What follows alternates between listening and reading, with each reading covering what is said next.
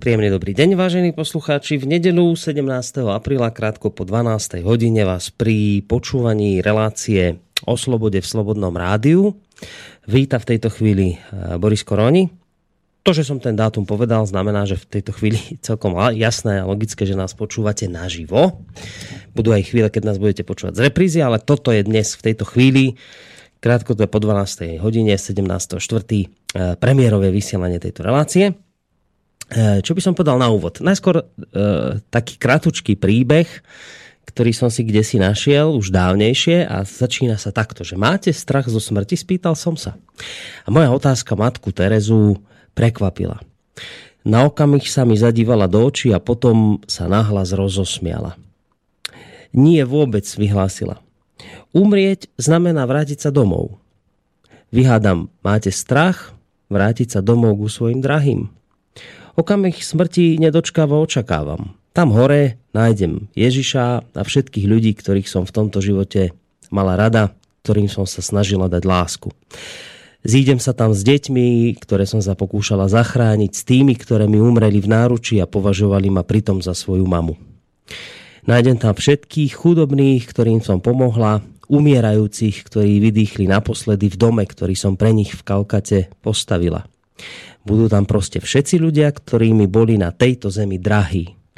Takže to bude nádherné stretnutie, nemyslíte?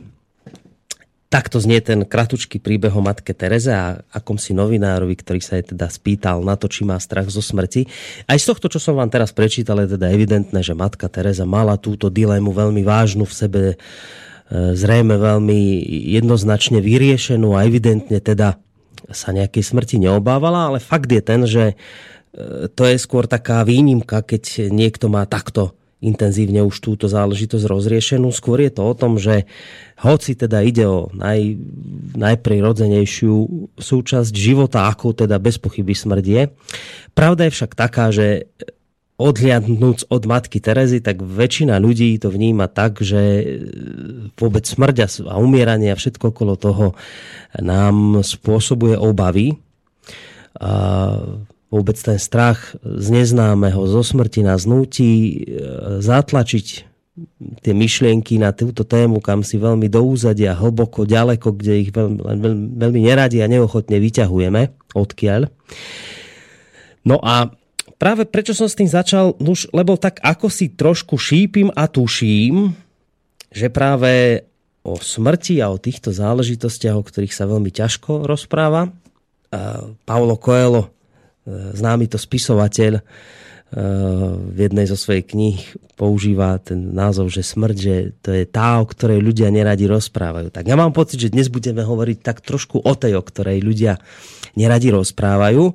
A i preto hovorím, že len šípim, lebo z toho názvu sa toho veľa vydedukovať nedá, ale verím, že mi v tejto chvíli pomôže nie len mňa, ale aj vám.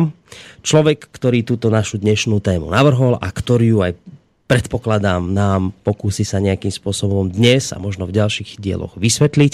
No a tým pánom je pán doktor Peter Marman, univerzitný psychológ, ktorý v tejto chvíli už okupuje Bratislavské štúdio a mali by sme sa s ním počuť. Tak príjemný dobrý deň. Príjemné nedelné popoludne vám, Boris, aj poslucháčom. Dúfam, no. že majú všetci tak pekne, ako my tu v Bratislave. Krásne je, nádherne, teplúčko vonku. Až mám takú obavu, že či nás bude niekto počúvať, keď je takto pekne vonku. Či všetci nie sú niekde, viete, v, v záhradkách a tak, na prechádzkach. Máme aj záznam Áno. Počkajte, musím pozrieť, či som spustil nahrávanie ešte. aby, bol, aby bol záznam. Dobre, bude, lebo nahrávam. No, uh, takže spolu s pánom doktorom Petrom Marvanom vám nerú nerušené počúvanie praje ale z bansko štúdia aj Boris Koroni.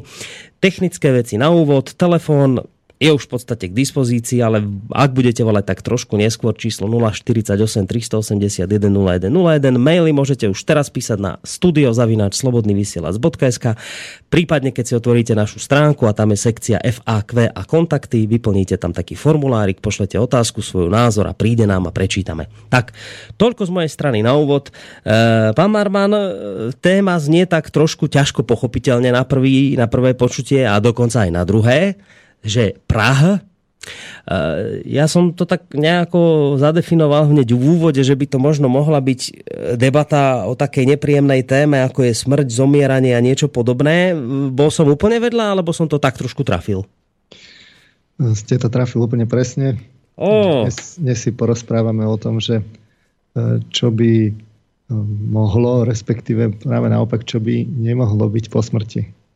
Aha. Urobíme si taký malý mentálny experiment. Ja reagujem na to, čo sme si hovorili v minulej relácii pri živom chlebe. Uh-huh. Ste tak vyjadril takú tú ochotu, že by sme si mohli porozprávať o tom, že čo po tej smrti nie je. No tak e, ja som si povedal, že to trochu odľahčíme, že to bolo minulé príliš vážne, že to skúsime dnes tak e, trošku odľahčiť Skrátka, urobíme si taký malý mentálny experiment, čo z nás po smrti e, nezostane. Dneska je to o tom, čo, čo určite z nás nebude, hej? Čo, čo, určite, čo určite po smrti bude problém. Uh-huh. To, táto relácia nebude tak oficiálne vedecká, samozrejme psychológia na, to, na toto neodpovedá, ale čiže bude to taká hypotetická populárna aplikácia psychológie, uh-huh. ale využijeme rozhodne poznatky hlavnoprúdové, ehm, aj keď ich aplikácia bude nezvyklá.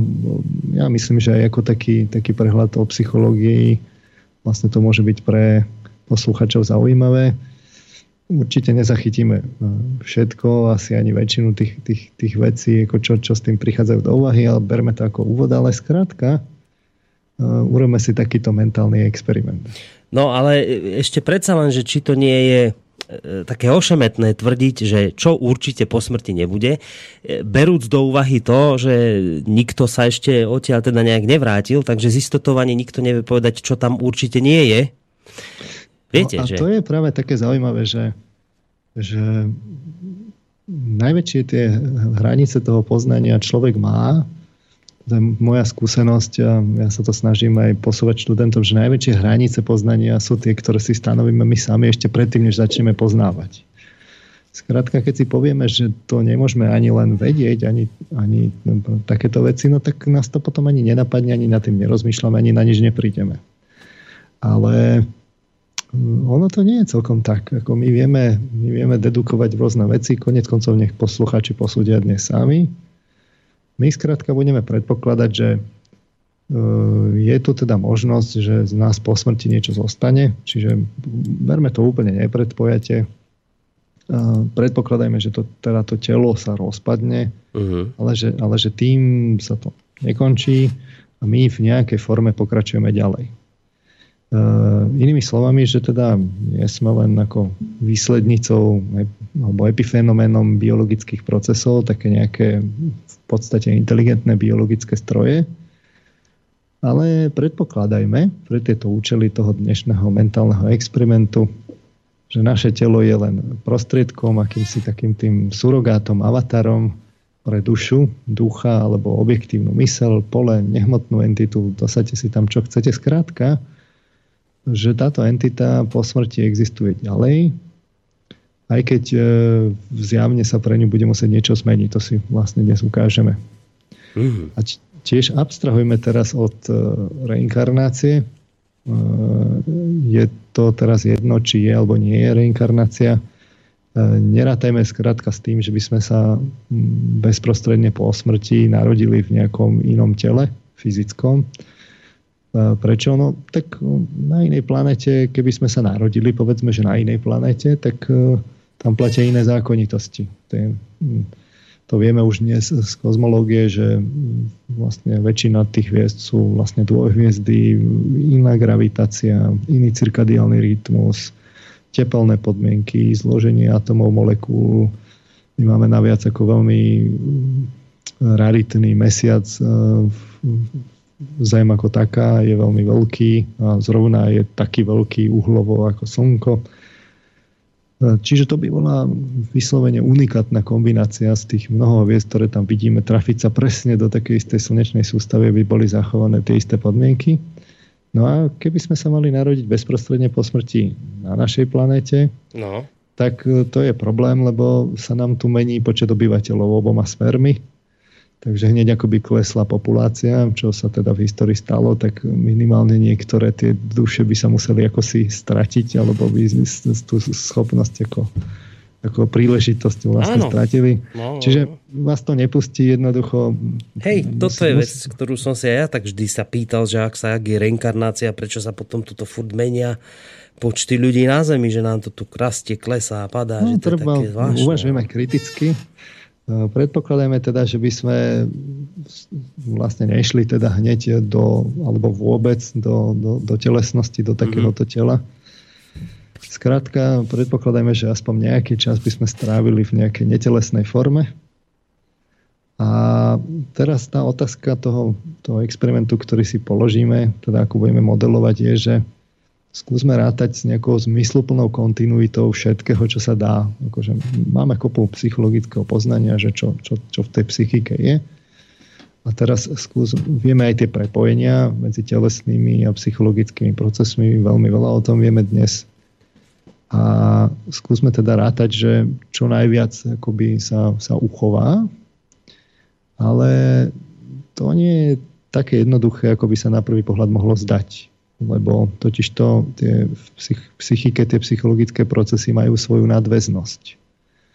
Čiže e, typický príklad je, že keď e, prídete, ja neviem, do adolescencie a prebudí sa vám sexualita, prídu druhotné pohlavné znaky, tak začnete e, hľadať ten spôsob náplnenia tej sexuality druhé pohlavie vás zrazu dynamizuje, prichádzajú vám celkom nové emócie, mení, mení sa vám myslenie, máte e, iné predstavy, dáva sa vám to do zvykov, môže sa to stať súčasťou vašej seba identity, povedzme, že ste, ja neviem, lámači ženských srdc, alebo naopak, keď, keď sa to utlmí, povedzme pri niekde okolo 50 tak čo z vašej seba identity zostane, Skrátka tam to nie je také jednoduché, tie, tie psychické procesy majú svoju nadväznosť, povieme si to podrobnejšie.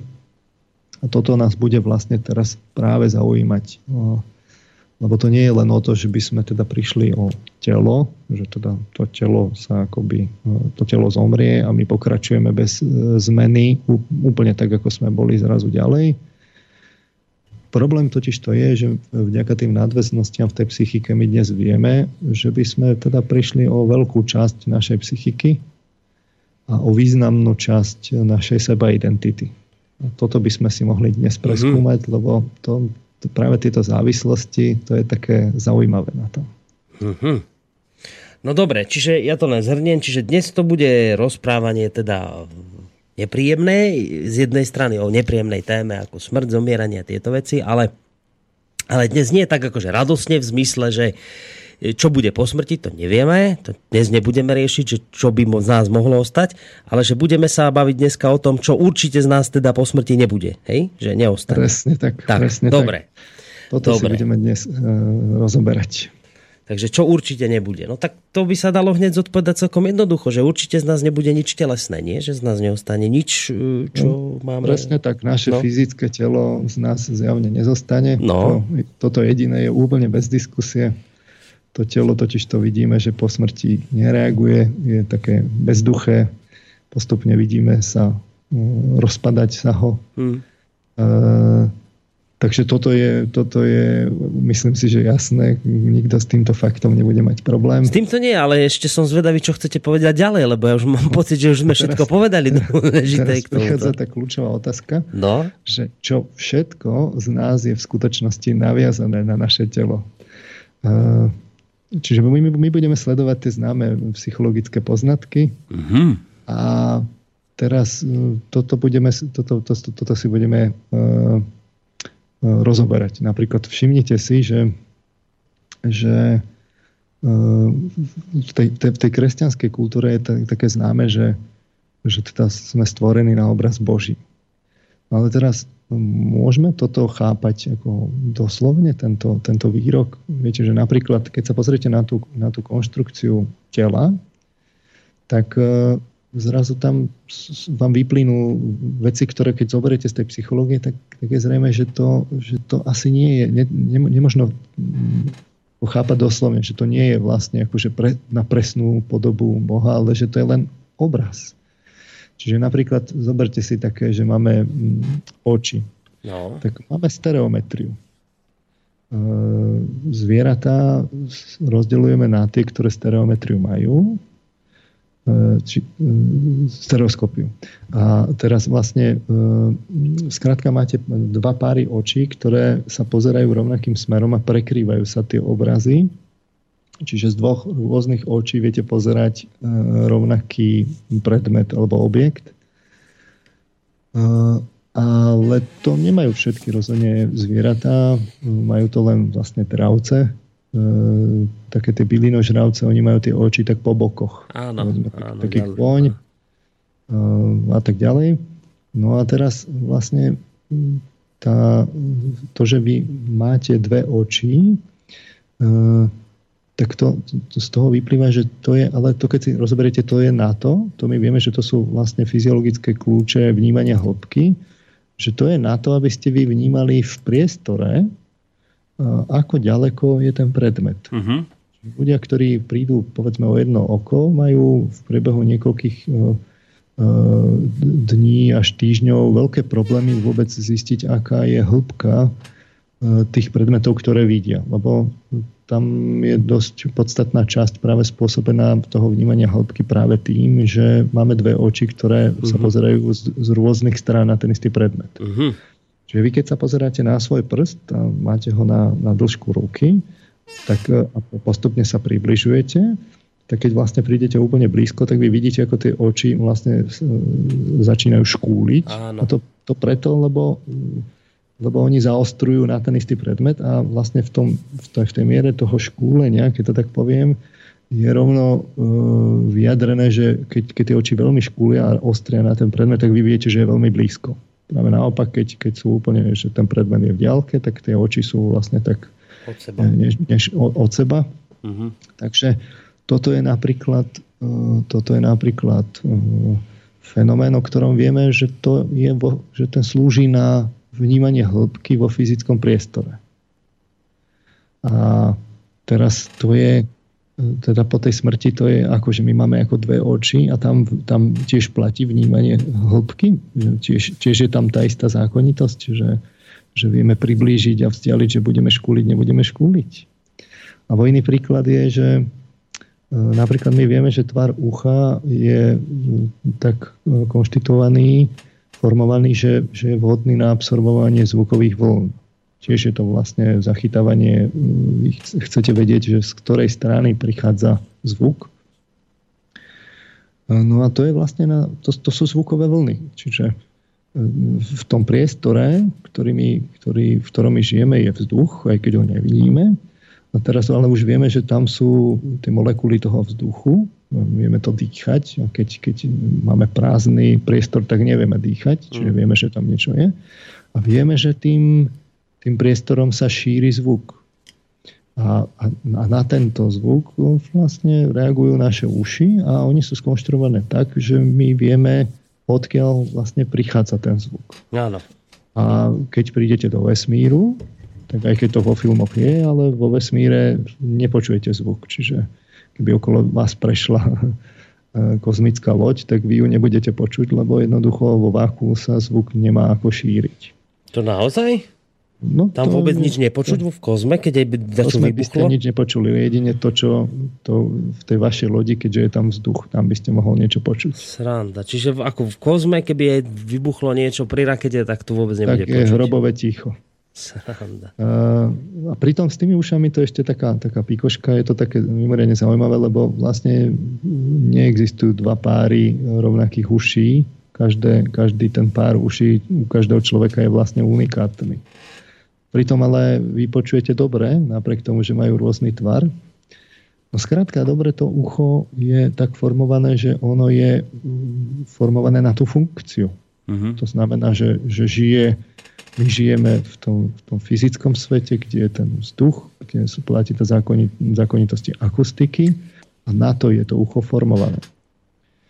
Lebo v takom tvare nôh máte, že, že ako sú formované tie nohy, no tak oni sú formované na premáhanie ťaže. My, my vieme na nich stáť. Celá, celý, celé koleno alebo, alebo členok, to sú vlastne dômyselne vytvorené vlastne kluby, ktoré vôbec ústoja tú záťaž, lebo to nie je také, také jednoduché. Tam sú veľké, veľké tlaky. Mm-hmm.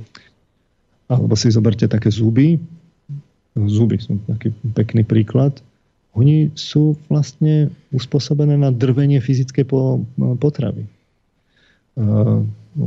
Pričom keď, keď e, vy máte toho živočícha, ktorý je vlastne, ktorý je mesožravý, tak on musí mať rezáky, lebo on musí si vedieť odkusnúť. Čiže musí mať ostré rezáky, čo sú vlastne v podstate útvory určené na krájanie.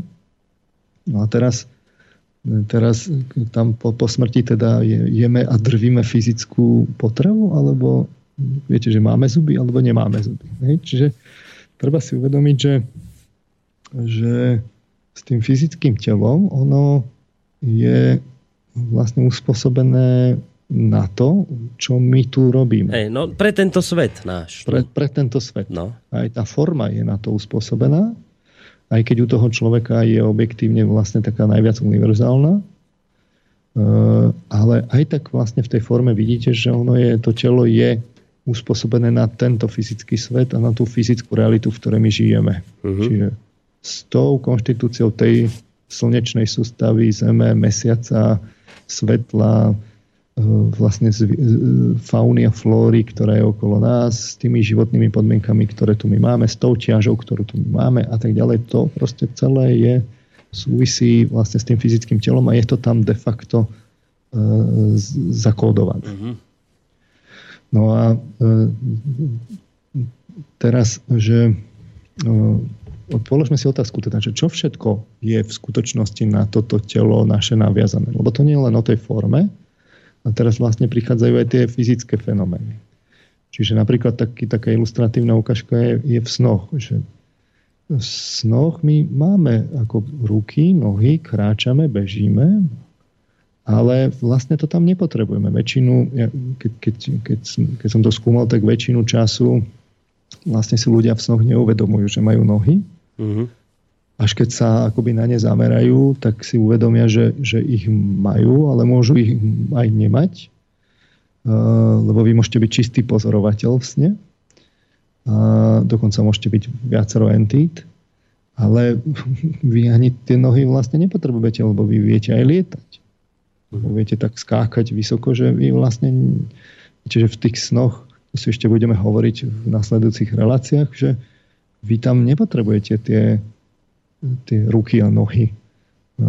Ani nekráčate, ani nebežíte, tak sa vlastne tam nepohybujete. To sú také zbytkové fenomény, ktoré my máme práve akoby z tohto fyzického sveta, v ktorom žijeme. Uh-huh. A nám sa to tak ako zbytkovo premieta do tej reality snovej. My tam potom vlastne zistujeme, že väčšinu času vlastne nechodíme, neuvedomujeme si ako a sem tam, keď na to príde a my sme presvedčení, že máme nohy, no tak ich máme zrazu. No ale v, sno, v snoch sú tie končatiny deformované dosť, keď sa na ne pozriete. Však to je aj ten jeden z tých eh, príznakov alebo zistení, že ste v sne že lucidne snívate, keď ste spomínali, že práve si treba pozrieť končatiny, ruky a že nikdy tam nemáte presný počet prstov a nikdy nie no, sú, sa, to, sú sa deformované. To, tak, povedzme, prsty ešte môžu byť, ale tie, tie štruktúry sa naozaj menia. Že, napríklad tá, tá mm, štruktúra drážok ako na ruke, že tá, tá, tá sa mení v čase. Mm-hmm. Čiže z toho vidíte, že, že, že to je premenlivé a naviac tie zákonitosti tam sú iné. Tam nie je vzduch, ktorý, ktorý dýchate. Vy vlastne nepotrebujete dýchať. To vidno na tom, že e, ľudia sa môžu vlastne topiť, potom ako dopadnú, ja neviem, dopia sa v bazéne, prídu na dno, tam chvíľu ešte prežívajú to, to topenie, ale ak, ak to ústoja, že sa nezabudia, uh-huh. no tak zistia, že vlastne akoby dýchajú aj vo vode. Že, Áno, že to, to je problém. To, to je bežná vlastne skúsenosť, takže tam není ťaž, nie je tam, nie je tam proste vzduch a všetky tie veci, ktoré vy máte v, tej, v tej telesnosti, to tam nie je. A na tom sne to pekne vidno, že jednoducho, keď je tá realita akoby iná, no tak čo potom akože tie, tie, tie ruky a nohy tam vlastne potrebujeme alebo nie. No skrátka treba si uvedomiť, že to, čo my, my takto ako keby si pripojíme k tej našej seba identite, to, to akože máme ruky a nohy, to sú veci vlastne z tohto sveta.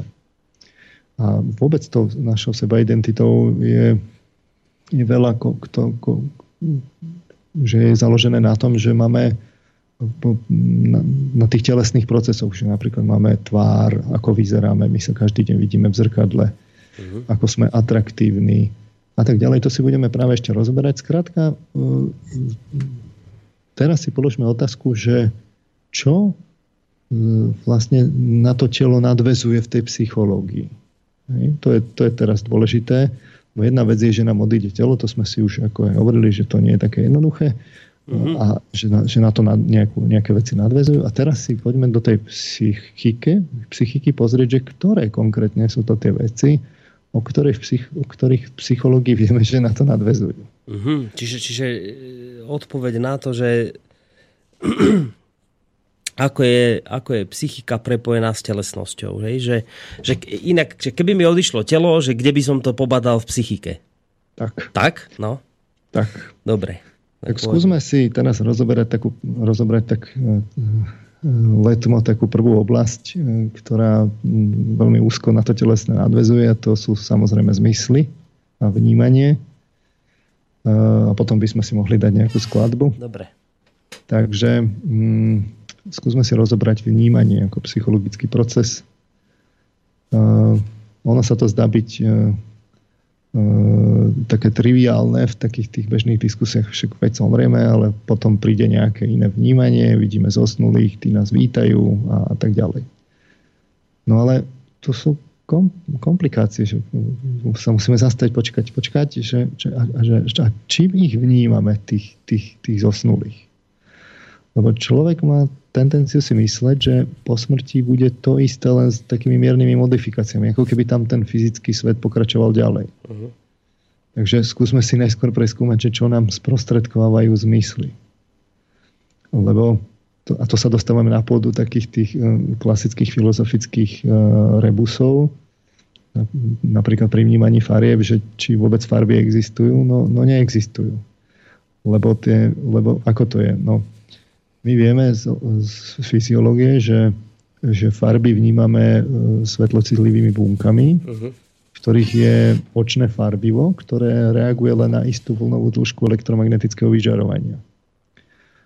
Čiže v tých svetlocitlivých bunkách, e, keď, keď, je, keď sú vystavené svetlu príslušnej vlnovej dĺžky, tak e, tam reaguje očné farbivo Teraz oni začnú, začnú sprostredkovať nejaký impuls a na tieto svetlocitlivé bunky sú pripo, pripojené neuróny na sietnici.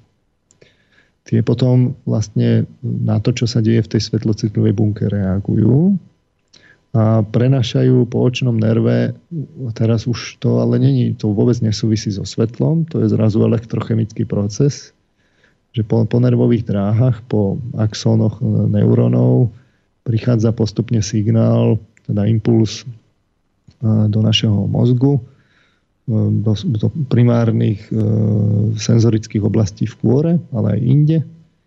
No a tam sa potom ten impuls e, vlastne interpretuje vo vedomí a to, akým spôsobom sa to vlastne, čo tie reakcie tam tých neurónov medzi sebou máme, že, že či sú to len v dendritických spojoch medzi neurónmi, alebo sú tam ešte nejaké bielkoviny a tak ďalej. To sú teraz horúce výskumy. Ale skrátka dobre ten, to, že ako sa to vedomie skladá, ako reaguje na tie impulsy, to nám je dodnes z veľkej časti záhadou.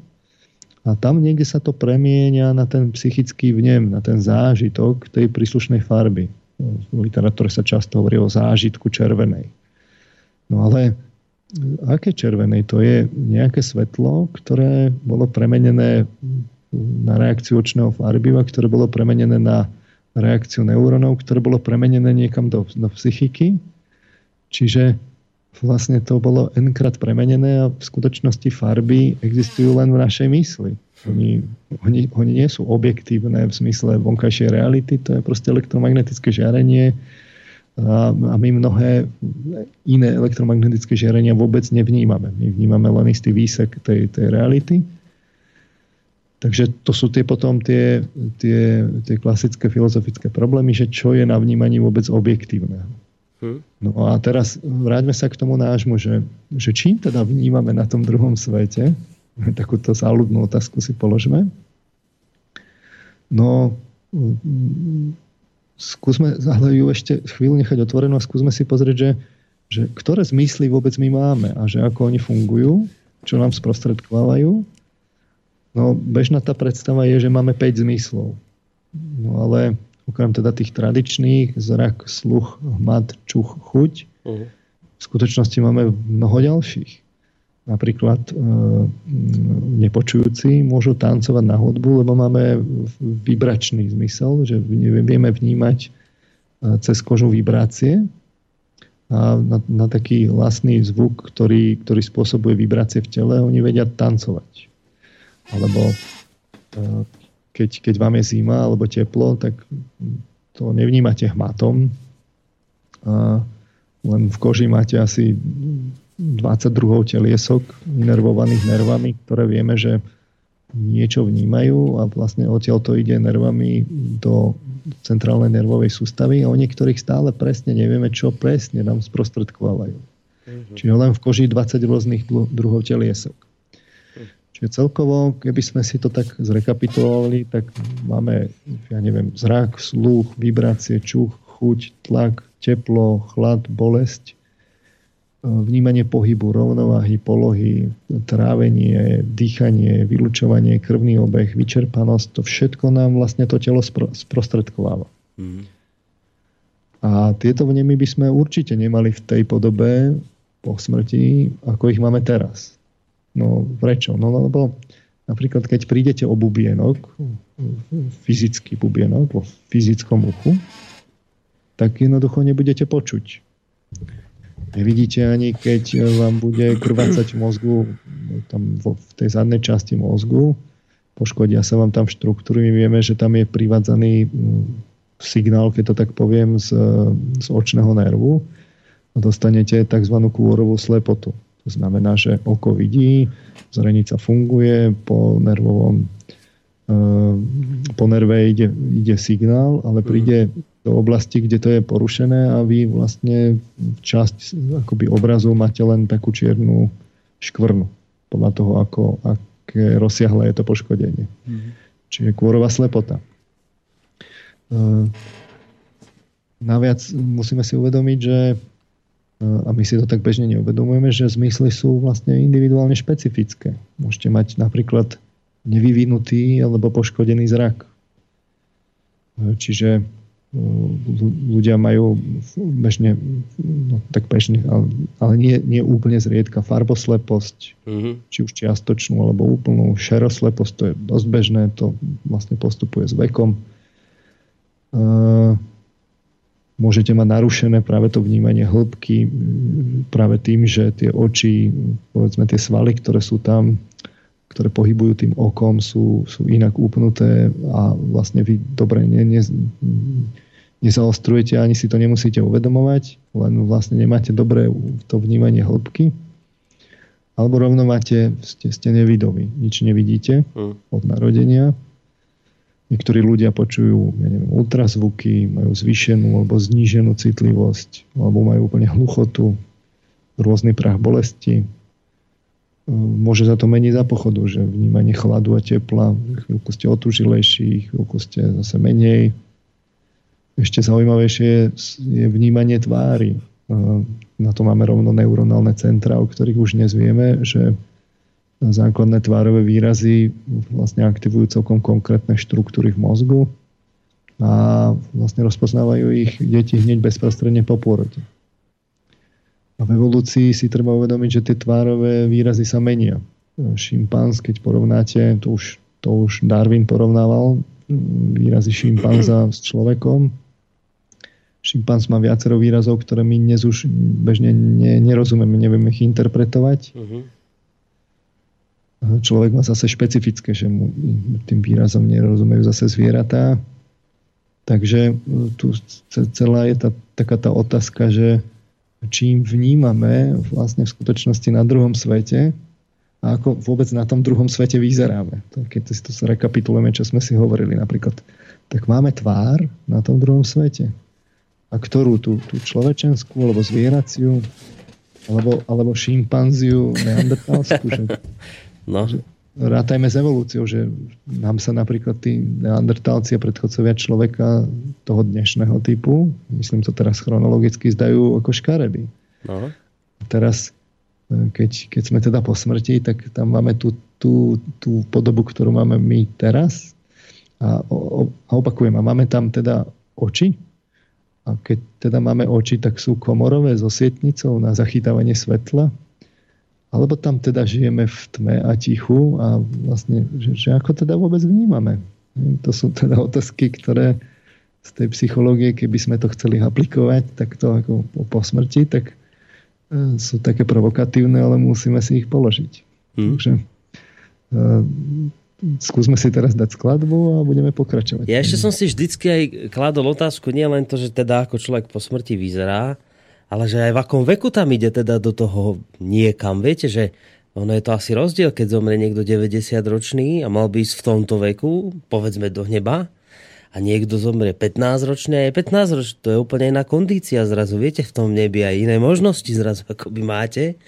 Ja viem, že teraz o tomto nehovoríte, len keď už ste o tom hovorili, dávate tie také provokatívne otázky. Máme, to sú regulárne že... otázky a môžeme si ich kľudne klásť. To by mňa aj zaujímalo, že ako to je, že keď zomrie starý človek, či on ide starý do neba, alebo ide mladý do neba a aký mladý a v ktorom období a teraz, keď ten starý človek nepočul a teraz ide nepočul. do toho neba, tak uh, ak, je to, ak, si, ak Tam by sa to malo teda vylepšiť, nie? Ty? Tak nepočuje potom ani v nebi.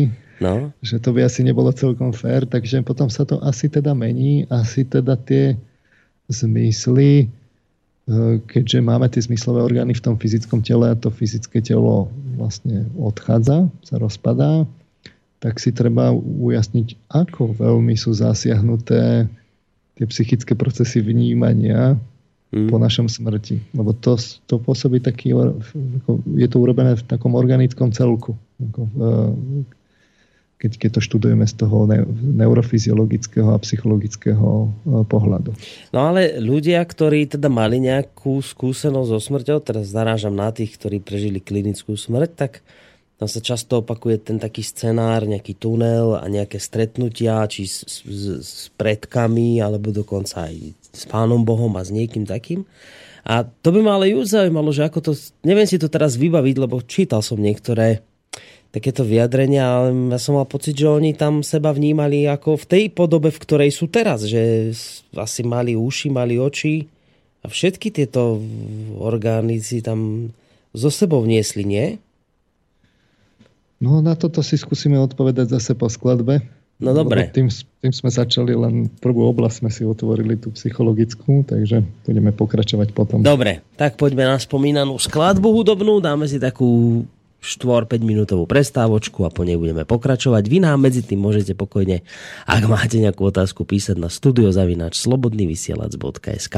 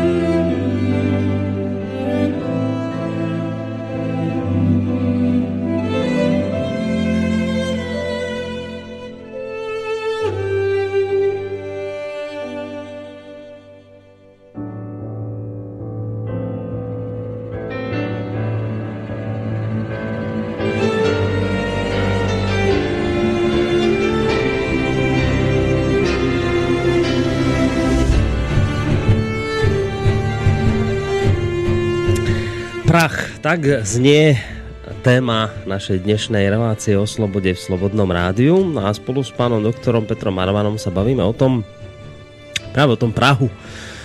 Ak na jednej strane tých dverí je ten život, ktorý poznáme, ten, ktorý teraz tu žijeme a na druhej strane za tým Prahom povedzme je ten iný svet, ktorý nepoznáme, tak tá kľúčová otázka, ktorú, na ktorú teraz hľadáme odpoveď je, že čo všetko si so sebou z tej jednej miestnosti do druhej pri prechode cez ten prach, čo všetko si so sebou môžeme do tej druhej izby preniesť z toho sveta, ktorý poznáme.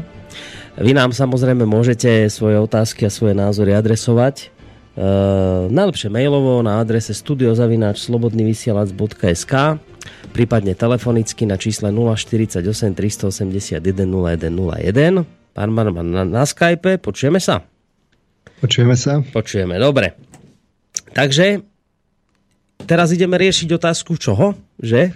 No, teraz sme si tak hovorili, že uh, to, že sa nám teda rozpadne to fyzické telo a prídeme oň, uh, v podstate automaticky znamená, že prídeme aj o tie zmyslové orgány, uh-huh. ktoré, ktoré to telo malo.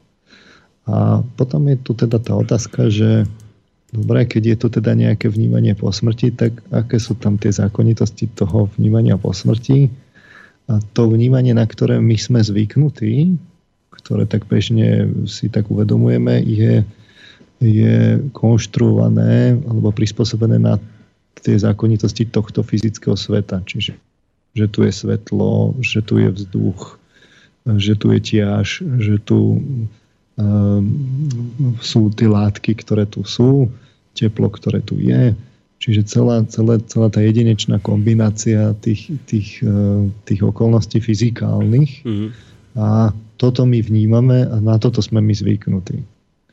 A je zrejme, je zrejme naivné si myslieť, že keď sa teda narodíme, že to tam bude presne tak isto teda, teda že, že zomrieme, zomrieme de facto tak? sa narodíme do, do iného sveta, takže to tam bude takisto. Čiže so zmyslami moc rátať nemôžeme, musíme hľadať nejakú inú formu vnímania, niečo, čo, čo nesúvisí so zmyslovými orgánmi, alebo len tak nejako nepriamo. Rozoberme si teraz pohľad, e, zase iný psychologický proces a to je vôľa lebo je tam potom tá otázka, že čo tam, čo si teda môžeme preniesť cez ten prach ako z tej vôle. Je vôbec otázka, že čo tam robíme. Ale treba si uvedomiť, že časť tej našej vôle, o ktorej si my myslíme, že to my robíme, v skutočnosti je tiež e, vlastne zadratovaná do toho nášho fyzického tela. Čiže také, také povedzme reflexy, už len také po narodení, také tie, tie, tie základné reflexy, ako uchopovací reflex alebo sací reflex, že sajeme materské mlieko, e, trávenie, vylúčovanie, zvracanie, to sú evidentne veci, ktoré, na ktoré nás tá príroda naprogramovala, ktoré my len si douvedomíme, že, že ich máme, nevieme ako, nevieme sa, ako, sa, ako sa vyvinuli, jednoducho fungujú hneď od narodenia. Potom máte ale také trošku uh, komplikovanejšie, ktoré už súvisia s nejakými, povedzme, uh, už aj rozvinutejšími vzorcami správania. Uh, hovorili sme si o tých zuboch, že či teda máme po smrti alebo nemáme.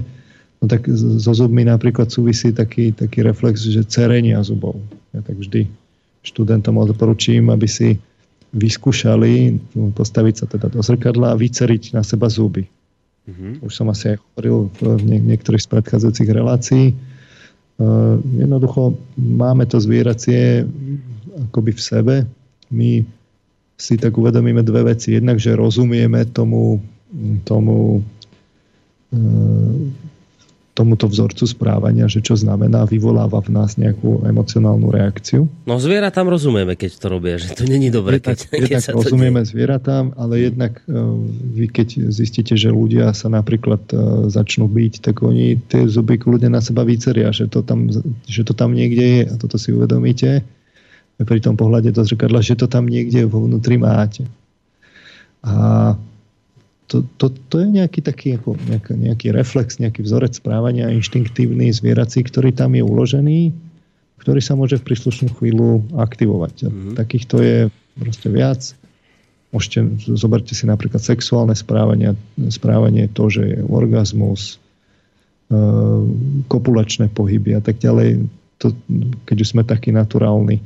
E, čiže to, to všetko tam niekde je v takých tých jednoduchých reflexoch, ale sú aj také akože trošku ešte komplikovanejšie, viacej už psychologické, menej, menej fyziologické, ale, ale sú, aj vidno ich u zvierat. E, povedzme, keď máte keď, keď máte psa a pes niečo teda vyvedie, čo, o čom vie, že ten majiteľ akože, že to nemá rád, tak to už vidíte na, tom, na, tej, na tej jeho mimike, gestike, mm-hmm.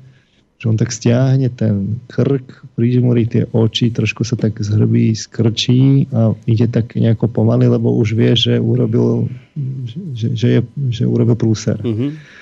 A No a teraz to zaujímavé je, že to funguje aj u ľudí, že, že eh, aj ľudia to vedia to, a rozumejú tomuto no, vzorcu správania. Alebo máte iný, že dieťa sa pritulí k matke, čisto tak inštinktívne, alebo dospelí sa objímajú. A teraz tu máte ako nejaké také vzorce, teraz tieto sa teda prenesú na tú druhú stranu, neprenesú, že keď nie je fyzická realita, tak sa tam teda objímajú tí ľudia, ale objímanie je teda fyzické alebo nie je fyzické. Čiže opäť e, ja teda na to nechcem ako odpovedať v tomto, v tomto ako momente, mhm. ale je zrejme, že aj z tej vôle my máme veľa vecí, ktoré sú v nás, ktoré sú tam niekde tam aj spočívajú a my si dokonca môžeme ani neuvedomovať, že tam niekde sú.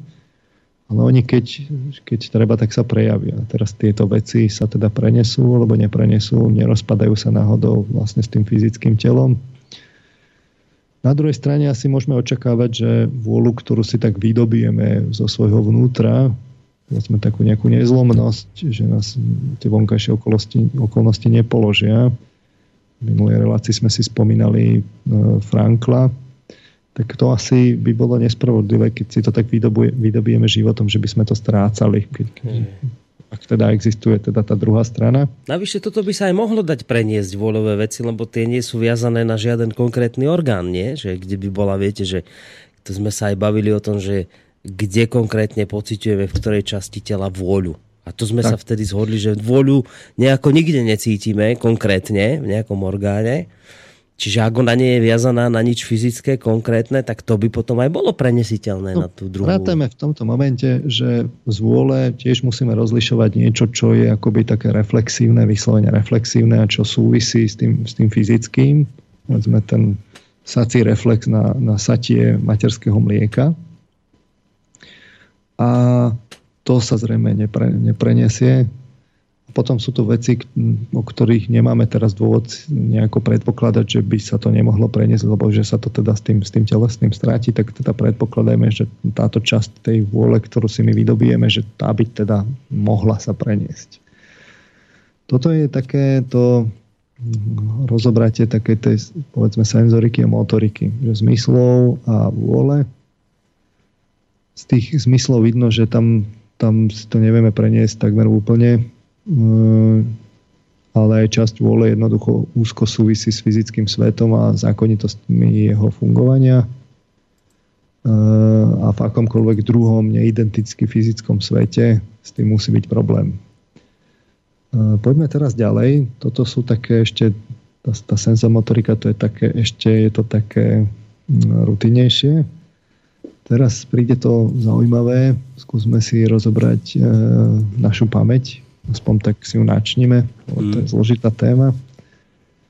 Pamäť e, odzrkadľuje naše učenie. Myslíme teraz procesy aj učenia. E, to naše učenie počas toho nášho života prebieha teda vo fyzickom svete e, a veľmi mnoho z toho, čo sa naučíme, je vhodné vlastne len pre fyzický svet tam ako príklad môžeme uvieť všetky tie spomienky založené vyslovene na telesnosti, napríklad e, pohybová pamäť. Ehm, povedzme jazda na bicykli, korčulovanie, lyžovanie, vôbec chôdza, plávanie, ale aj šoferovanie v aute, keď sa vám tak zautomatizuje. E, pre tú pamäť platí pohybovú, že tá má najmenšie straty, čiže za život stratíme len asi 10% z toho, čo, čo, čo sme si zapamätali. Ani nevieme, ako sme si to zapamätali, čiže keď už sa raz ja, za, naučíte jazdiť na bicykli, tak už nezabudnete. Uh, celý náš pohyb uh, no teraz si to rozoberme, že teda tieto pohybové veci oni sú založené na gravitácii a mhm. fakt na tej fyzickej realite, že ja neviem, korčulovanie alebo jazda na bicykli, tak to jednoducho, toto asi nemá smysel uvažovať, že by sa teda mohlo preniesť. Bolo by to asi zbytočné. Ďalšie veci sú tie, ktoré si pamätáme, také tie vnútornostné vnemy nášho tela, že čo nám chutí a nechutí. Povedzme, keď vám chutí nejaký druh jedla a tak podobne. Ale aj tie vonkajšie zvyky, keď sa stavíme o telo, o telesnú hygienu a tak, to, to, to sú veci, ktoré asi, asi odchádzajú, ktoré nemá, ne, nemá zmysel akoby v tej novej realite, oni ne, ne, ne, nemajú zmysel. Hej. Časť kultúrnych vecí, napríklad reč konkrétna, že vy viete po slovensky, ale tuto vedľa vie niekto po, po, nemecky alebo po maďarsky, no tak uh, to sú veci, ktoré asi musíme očakávať, že súvisia tiež s týmto svetom, lebo tam máte tú artikuláciu. Tie konkrétne fonémy, tie závisia od toho, že aký máte tvar podnebia, kde to presne rezonuje, ako to, ako to rezonuje s zubami a tak ďalej. No je to proste hlboko naviazané na fyzické telo, reč, rozprávanie. To je hlboko naviazané. No. Ďalej sú tu kultúrne veci, povedzme etiketa že čo vy máte robiť, keď sa, ja neviem, otvárajú dvere, že máte dať prednosť a, a tak podobne v takomto vonkajšom slova smysle. Uh, tak tá, tá, tá etiketa má zmysel tiež vo fyzickom svete, že sú dvere, cez ktoré sa chodí. Mm. Uh, ale poďme k takým zaujímavejším veciam. V psychológii sú tisícky fakt tisícky, to sú vlastne 10 tisíce výskumov o podmienovaní. Ja som to hovoril vlastne aj v tých reláciách o reklame napríklad. E, čiže ten, ten klasický výskum, povedzme, o podmienovaní Pavlovovský vyzeral tak, že zaznel bzučiak, pes dostal žrádlo, no a vo výsledku bolo slintanie na žrádlo. Pes začal, teda na, na bzučiak, pardon pes začal slintať hneď, keď počul bzučiak, lebo sa mu vlastne pripravil ten celý, celá tá fyziologická reakcia. No a treba si uvedomiť, že my máme v tej pamäti množstvo takýchto napodmienovaných skúseností. E, konec koncov aj tá reklama, že e, vy uvidíte nejaký tvár a napadne vás práci prášok a, a tak ďalej. Hmm. To je, všetky tie slogany a tak ďalej, to my máme tak napodmienované, ale to všetko je vlastne v, tom princípe, že fyzický zmyslový podnet a príde nejaká naučená reakcia. A je jasné, že, že tie fyzické podnety nebudú také, ako, ako, ako sú, takže toto všetko tiež tieto tisícky a tisícky podmienovaní, ktoré v sebe máme, tak tie tiež ne, ne, nemajú zmysel. Lebo ne, keď nemáte fyzické podnety, tak jednoducho e, ne, nemôžete ich akoby e, aktivovať, tieto vzorce. E, a tým sa dostávame k zvykom. Hej, že to nie je len o tom, že mm, fakt vyslovené podmienovanie, ale máte napríklad časovanie, že máte cirkadiálny rytmus. Vy ste naučení chodievať spať v nejakú dobu, alebo keď sa stmieva, tak vy nejako inak začnete reagovať. Uh-huh. Ráno sme inak rozpoložení ako večer. To, to tiež treba zobrať do úvahy, že to sú vlastne tiež veci, ktoré my máme naučené, ale ktoré súvisia s tou fyzickou realitou. Osobitná kategória našich uh, zvykov sú také, čo kde my vlastne vyhľadávame fyzické podnety, lebo nám spôsobujú slasť, alebo sa im naopak vyhýbame, lebo nám spôsobujú trízeň. Toto je veľmi dôležitá kategória, čiže klasicky, ja neviem, jedlo, alkohol, cigarety, drogy, sexualita. to všetko vlastne my môžeme mať buď to túžbu, alebo, alebo vášeň pre to, alebo rovno závislosť. Sú ale aj rafinovanejšie, že máte, ja neviem, motorka, rýchla jazda na aute, alebo chodívate na plachetnicu, alebo máte hry, futbal, hokej, golf, basket, rovno adrenalínové športy, máte koníčky, pracujete s počítačmi, chodívate na internet, pardon, máte Facebook, hráte strielačky, chodívate do kina. A to sú veci, ktoré v princípe vychádzajú akoby z toho zmyslového sveta a z jeho zákonitosti. A potom tu je regulárna otázka, že čo s nimi teda po takejto smrti, lebo máte problém. Ak totiž to vy zomriete, tak tieto zvyky nebudú mať tie vstupné podnety, lebo tie sú založené na zmyslovej e, realite. Čiže no. vy keď, keď máte radi nejaké jedlo alebo si, alebo si fajčíte, no tak e, potom vlastne vy máte ten zvyk a ale vy už vlastne neviete ho naplniť, lebo to fyzické telo odišlo a vy už ho jednoducho nemáte, tak, takže e, je tu niečo, čo je, čo je v tej pamäti, čo sa nevie vlastne naplniť. A zvlášť v kombinácii s emóciami to môže byť problém. O tom si ešte teda pohovoríme. Uh-huh. Čiže treba si ujasniť, že celé tie oblasti pamäti, ktoré z toho života máme, nám vlastne v tejto novej realite, hypotetickej, vlastne budú zbytočné. De facto väčšina toho, čo dnes konzumná kultúra produkuje a oceňuje, tak to, to je vlastne založené práve na tej, na tej fyzickej realite, na tých, na tých podnetoch. My sme kultúrne príliš ponorení do tej zmyslovej reality a z toho vyplýva, že väčšinu toho, čo, čo tá kultúra akoby kam nasmeruje, tak to prísne vzaté v no. takomto pre takéto prípady je vlastne nadbytočné, že to si mm. nemáme ako zobrať, lebo to súvisí s tým fyzickým svetom. To práve, že to by potom vychádzalo tak, že, že po prechode tým Prahom nastane vážna nuda, lebo e, nič z toho, čo tu v tomto fyzickom svete máme, tam nebude Viete, že tu sme zvyknutí na tie zmyslové veci a konzumná kultúra k tomu jednoducho mnohých ľudí motivuje. No ale že po, to, po tej smrti, po tom prechode Prahom, nič z tohto tam nebude, však to bude strašná nuda. Nič sa tam nedeje. Uh, no, Žiadne trblietky tam nie sú. Žiadne. Otázka, či sa deje, alebo že čo sa tam deje, ale faktom je, že to, čo vlastne my dnes zažívame v konzumnej kultúre, mm je de facto, keď to tak akoby extrémizujem a preženiem, je vlastne založené, založené na zmyslových pôžitkoch a dráždení tých zmyslov hmm. a, a, a indukovaní slasti s tým spojenej.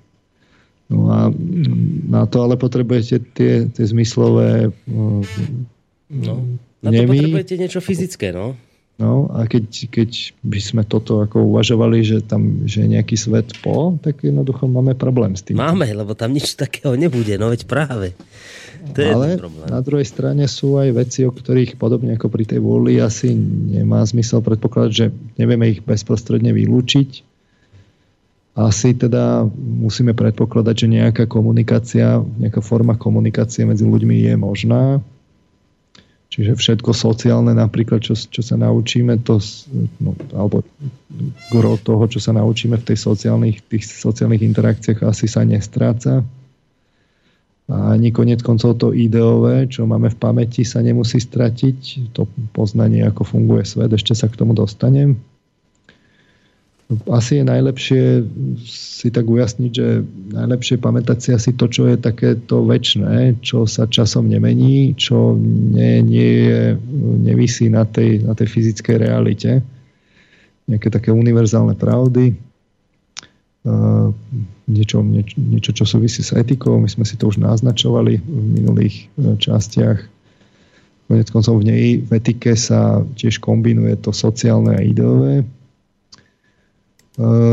keď poznávame tie zákonitosti toho sveta, že ako, ako to funguje, tak je tiež vôbec otázka, či tyto, toto fungovanie nemá tiež etický rozmer. Mm. ja som teda presvedčený hlboko, že lebo to proste vidím, že, že, že, to, že to tam je, takže má zmysel to, to poznávanie, ale to je na inú diskusiu. Čiže to, tak ako vlastne pri všetkom asi má si treba tak ujasniť, že čo je viazané na, tú, na to telesné,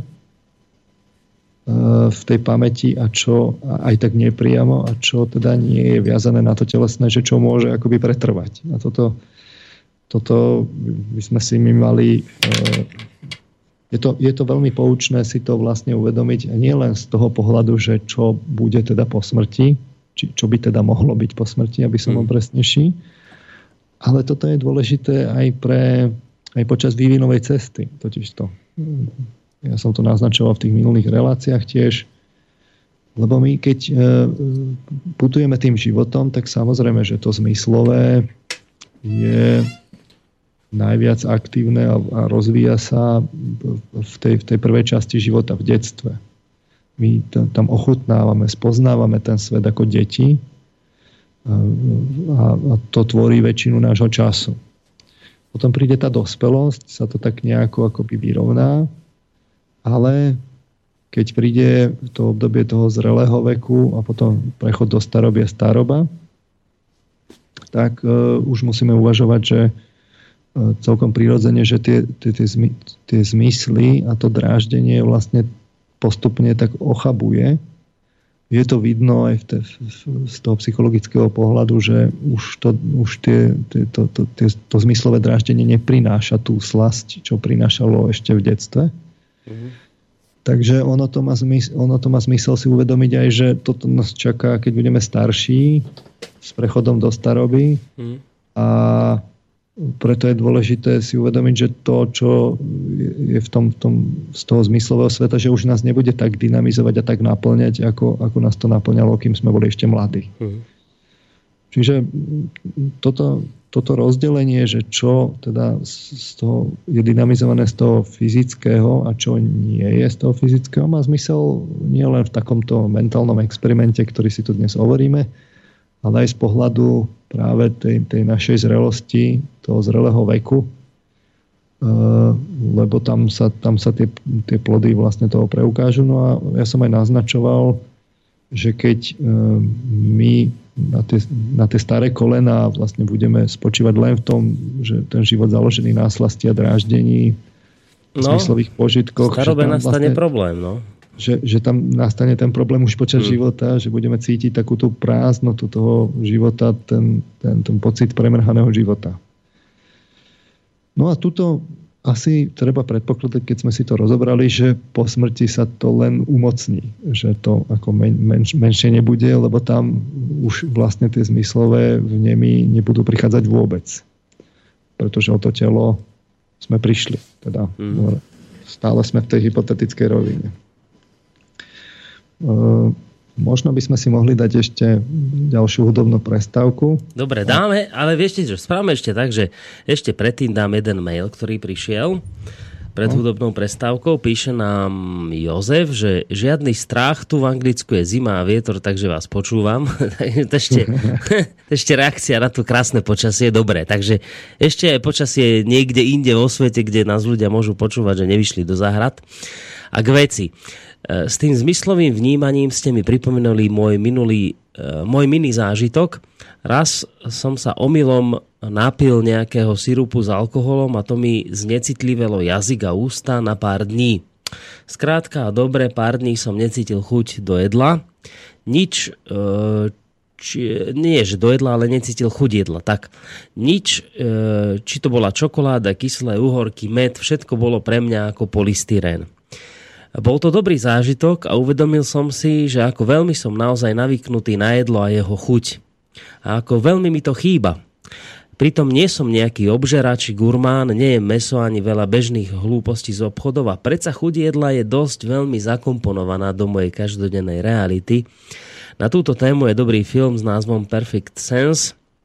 To je, myslím, eh, dokonalý zmysel, sa to asi pre, preloží kde ľudia áno postupne strácajú fyzické zmysly, až zostane len to podstatné. Áno, to sa volá dokonalý zmysel ten film. PS1, to vycerovanie zubov spomínal pán Marman asi pred dvoma rokmi. takže, takže áno, spomínali ste to už. A PS2, kontrolná otázka.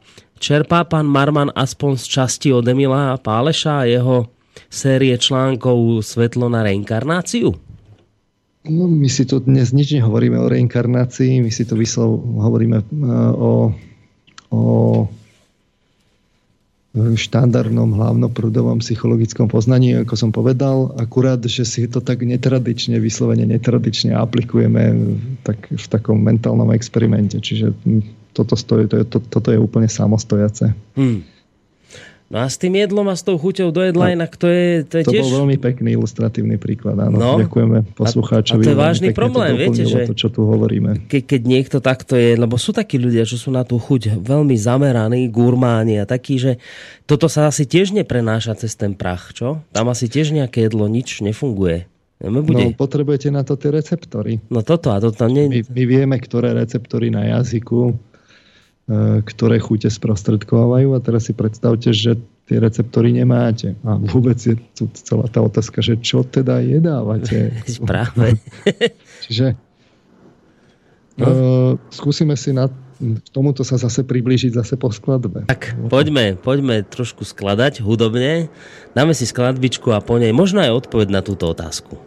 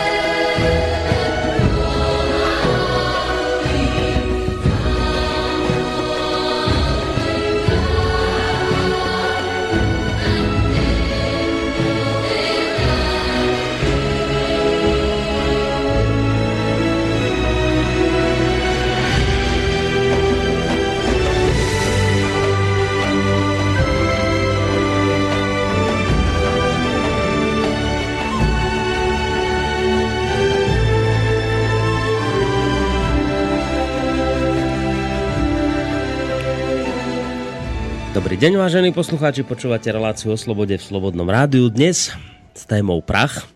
Ak nás počúvate pozorne od začiatku, tak možno už aj vy tak nejak šípite, že asi ak ste lebo ak sme, aby som tam bola ja v tom celom zakomponovaný, ak sme e, si e, príliš e, akoby sa naviazali na tento svet, ktorý momentálne žijeme, tak cez ten prach, keď prejdeme, tak asi nastane vážny problém, lebo e, tie dva svety fungujú dosť odlišným spôsobom.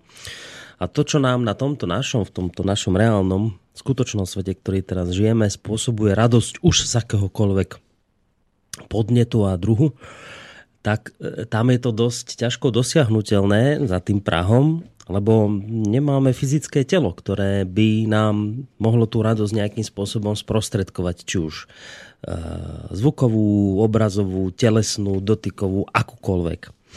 No vyzerá to celkom na vážny problém, keď sa tak nad tým zamýšľam, ako pán doktor Marman hovorí. A to ešte stále nekončí so svojím rozprávaním, lebo ešte nám tam nejakých 40 minút do konca relácie ostáva.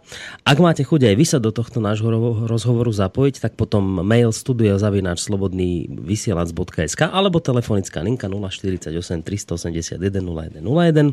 Pán Barman, počujeme sa, dúfam. Počujeme sa. Dobre.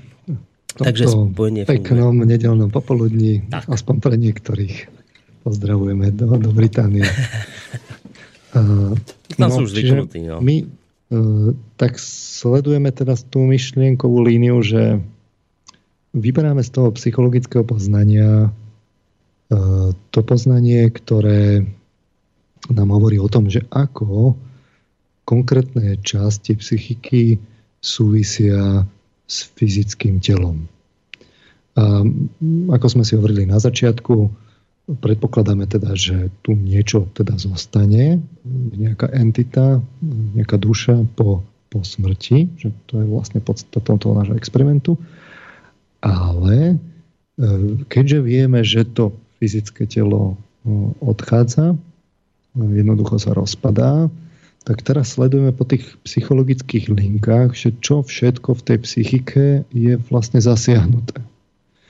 A ono na začiatku pre toho bežného lajka to tak vyzerá, že však zomrie telo a my fungujeme nejako ďalej, ale vidíte, že to je, nie to jednoduché, že na to telo nadvezujú procesy vnímania, e, do toho telesného sú e, zakodované aj naše nejaké e, reflexívne reakcie, reflexívne konanie. To, čo si pamätáme, tak e, z tých vnemov vlastne prichádzajú spomienky, ale tie spomienky sú častokrát e, vlastne sítené tými vnemami, ktoré už v tom e, hypotetickom novom svete vlastne ne, ne, nedávajú zmysel, lebo tam sú tie proste vnemy fyzické z fyzického sveta, takže vlastne vidíte, že ako ideme po tých linkách toho štandardného psychologického poznania, tak nám začína akoby ukazovať, že to je veľký problém. No a tu sa dostávame k tej otázke, že ako teda vnímame na tom, na tom druhom svete. Niekto by mohol prísť e, s hypotézou, že vlastne my vnímame predstavami v skutočnosti, že podobne ako v sne, že tak sa to deje vlastne aj po smrti, že jednoducho žijeme v takom predstavovom svete a že sen je taká ukážka, ako by sa dalo vidieť, počuť, e, e, čúchať a tak ďalej. Skrátka vnímať predstavami. No, to je dobrá pripomienka, lebo aj v sne nemáme reálne Presne. schopnosti to dosiahnuť a napriek tomu cítime bolesť, cítime vôňu, vidíme veci, no? No, tak čo na toto povie? Čiže ono to vyzerá ako lákavá myšlienka a lákavá aj skúsenosť, že človeka od, od, odkážeme, že ak chceš vedieť, ako to funguje po smrti, pozri sa na skúsenosť počas snívania a to je vlastne také nejaké to božské vodítko, aby sme si vôbec mohli utvoriť názor alebo dokonca respektíve zažiť skúsenosť, že ako to tam po tej smrti je. Uh-huh. Uh, to vyzerá ako, ako lákavá myšlienka, preto sme si tu my aj tak predbežne popisovali tú uh, skúsenosť z toho snívania, dokonca nie len tak bežne, ale cez, cez lucidné snívanie a určite sa k tomu ešte vrátime v následujúcej relácii. Ale toto má tiež, táto myšlienka má tiež svoje zádrhely z toho pohľadu psychologického. Lebo otázka je, čo napríklad taký nevidomý? To znamená ľudia, ktorí nevidia. E, tí nevidia ani po smrti? E, to už by bola aká teda spravodlivosť, že teda som nevidel počas života, lebo som sa narodil nevidomý počas života, teraz zomriem a tam všetci budú vidieť a ja teda ne, ne, neuvidím. E, lebo totiž to nevidomí nevidia ani počas snívania. Teda, pardon, musím to, trochu, musím to trochu upresniť. E, samozrejme ma to zaujímalo. Viedol som na to aj ako diplomovú prácu u nás. Nevidomí od narodenia nikdy nesnívajú v zrakových predstavách. Túto skúsenosť jednoducho nemajú a nie je to, ani, ani v snoch sa to neprejavuje. Čiže keď sa im niečo sníva, tak sa im sníva tma, ako keď, ako keď sú reálne no, to, Tomu sa hneď dostanem. Aha. Ľudia, ktorí niekedy videli, potom mali povedzme úraz, alebo sa im zhoršil zrak po chorobe a tak podobne, snívajú zrakovo obrazne aj desiatky rokov po, ako po, po tom úraze. Čiže celkom bežne majú, majú zrakové sny aj desiatky rokov potom, ako prestali vidieť. Uh-huh.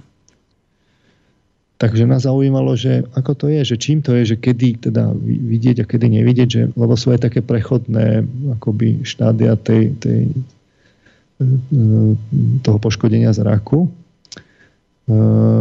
a, a že či to náhodou nesúvisí s vekom. Tak s vekom to nesúvisí, že aj deti, ktoré, keď sa vám to stalo ako dieťaťu, tak vlastne vy potom, keď už ste raz zažili tú skúsenosť, tak môžete mať tie zrakové sny. Aj keď prídete o zrak. To, s čím to súviselo, sa ukázalo, že to súvisí s, s tou interpretáciou toho obrazu. Že keď je, bol zrak vyvinutý dostatočne aspoň tak, že z tých farebných šmúch e, človek už vedel interpretovať, že čo vidí, aspoň, aspoň nahrubo, že, že k tomu pripojil ako keby ten obsah, že čo vidí, tak v tom prípade e, sa vlastne stalo, že toto, toto samo akoby uchovalo do, toho, do, toho, do tých snov a mohol to tam zažívať. Ale ako náhle videl iba farebné škvrny, také, že len, len škvrny a nevedel ich interpretovať e, mentálne, nevedel, čo to znamená, len boli tam nejaké farby, tak potom v tom prípade sa to do tých snov nepremietalo do toho, do toho snívania. A to je mimoriadne dôležité pre pochopenie predstav a my si to vlastne budeme práve v tej ďalšej časti toto hovoriť, lebo to je, to je vyslovene dôležité pre, preto, aby, som, aby sme vedeli povedať, že čo tie sny vlastne sú. Budeme si to rozoberať pri snívaní. Uh, uh, čiže, ale z nášho, z nášho akoby pohľadu, keď sme si to takto upresnili, jednoducho uh, nevidiaci od narodenia nevidia v tých zrakových predstavách, nemajú mhm. tú skúsenosť a nemajú tie sny také. Ukazuje sa, že ale povedzme pocit, teda akoby priestorovo snívajú, lebo ten priestor môžu zažiť práve prostredníctvom iných zmyslov.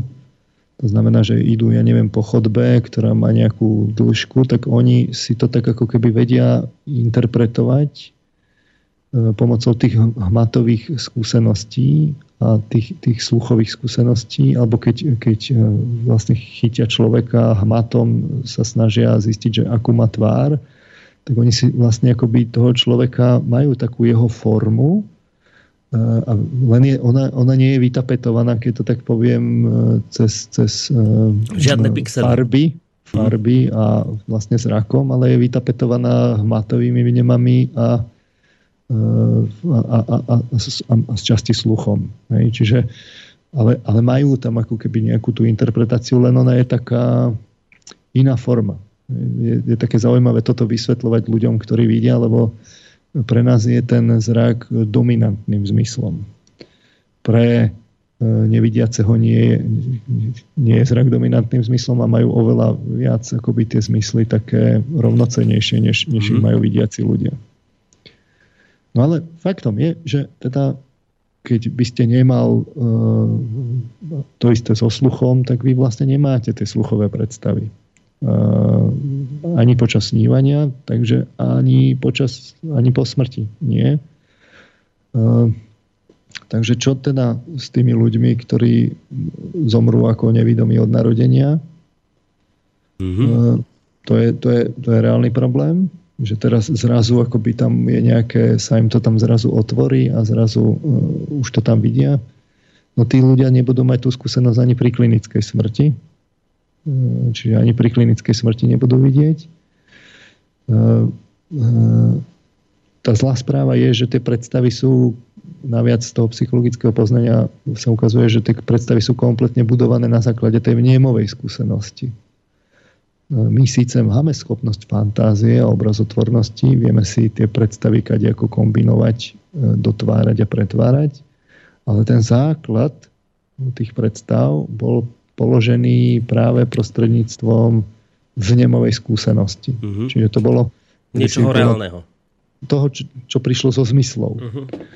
Kedy si bola taká, taká teória, že, že človek je na začiatku vlastne taká tabula rasa, taký čistý, čistý stôl, ne, ne, nemá nič.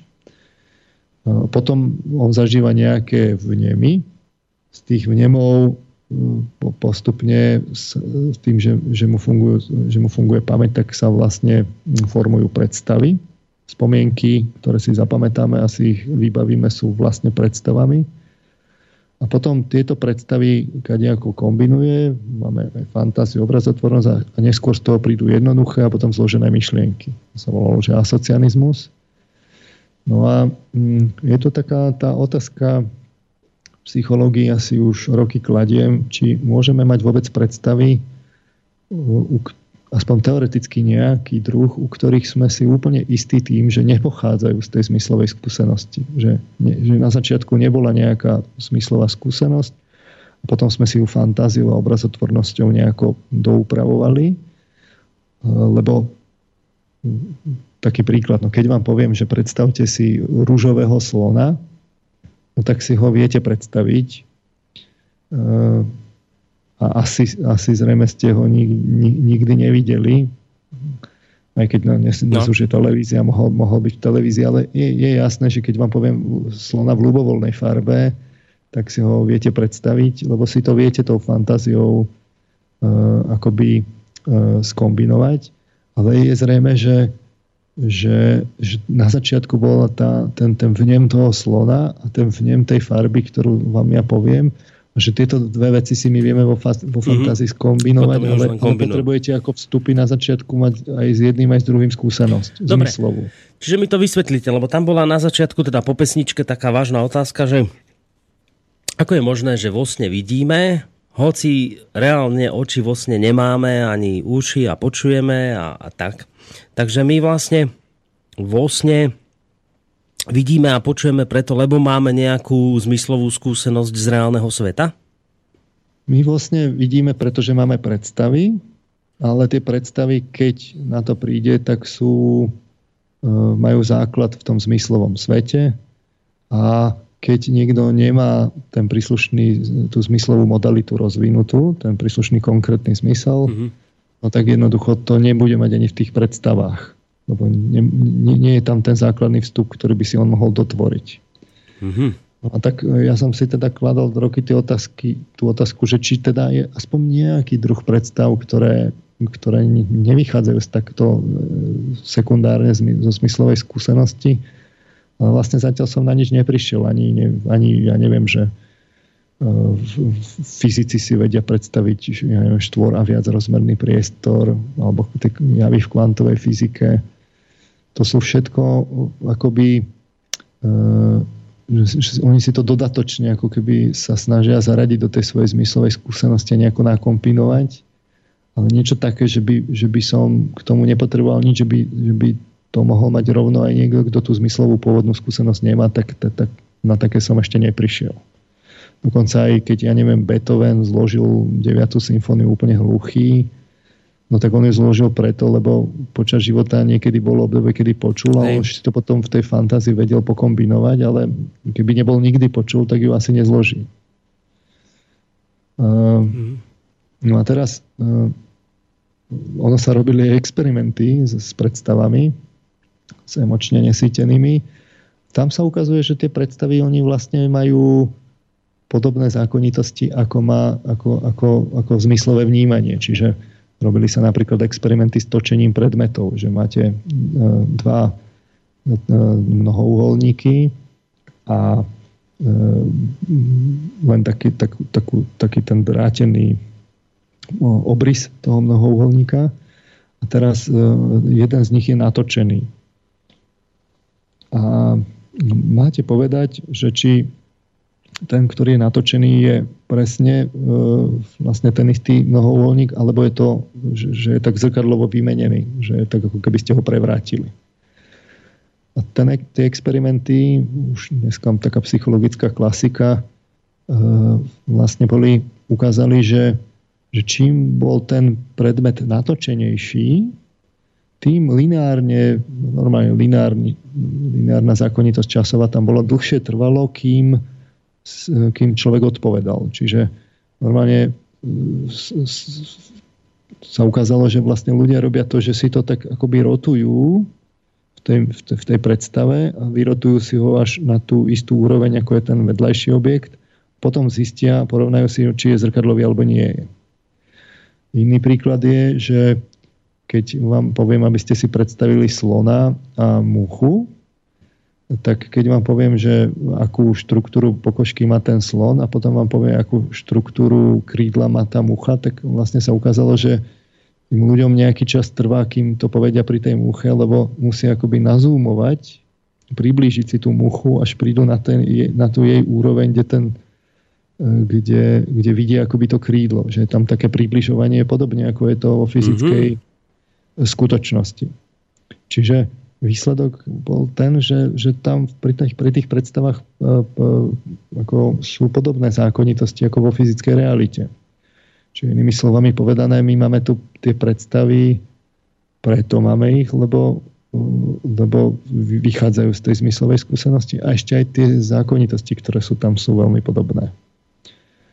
No a teraz si položte otázky teda, že keď to tak uh, prejdem z tej psychológie na, na, do, do, do nejakej tej religionistiky, tak si zoberte, že, že také, ja neviem, z, z, tej, z, tých náboženstiev, že také morské výgly, ktoré majú od pol tela chvost, teda oni žijú vo fyzickej realite alebo inej.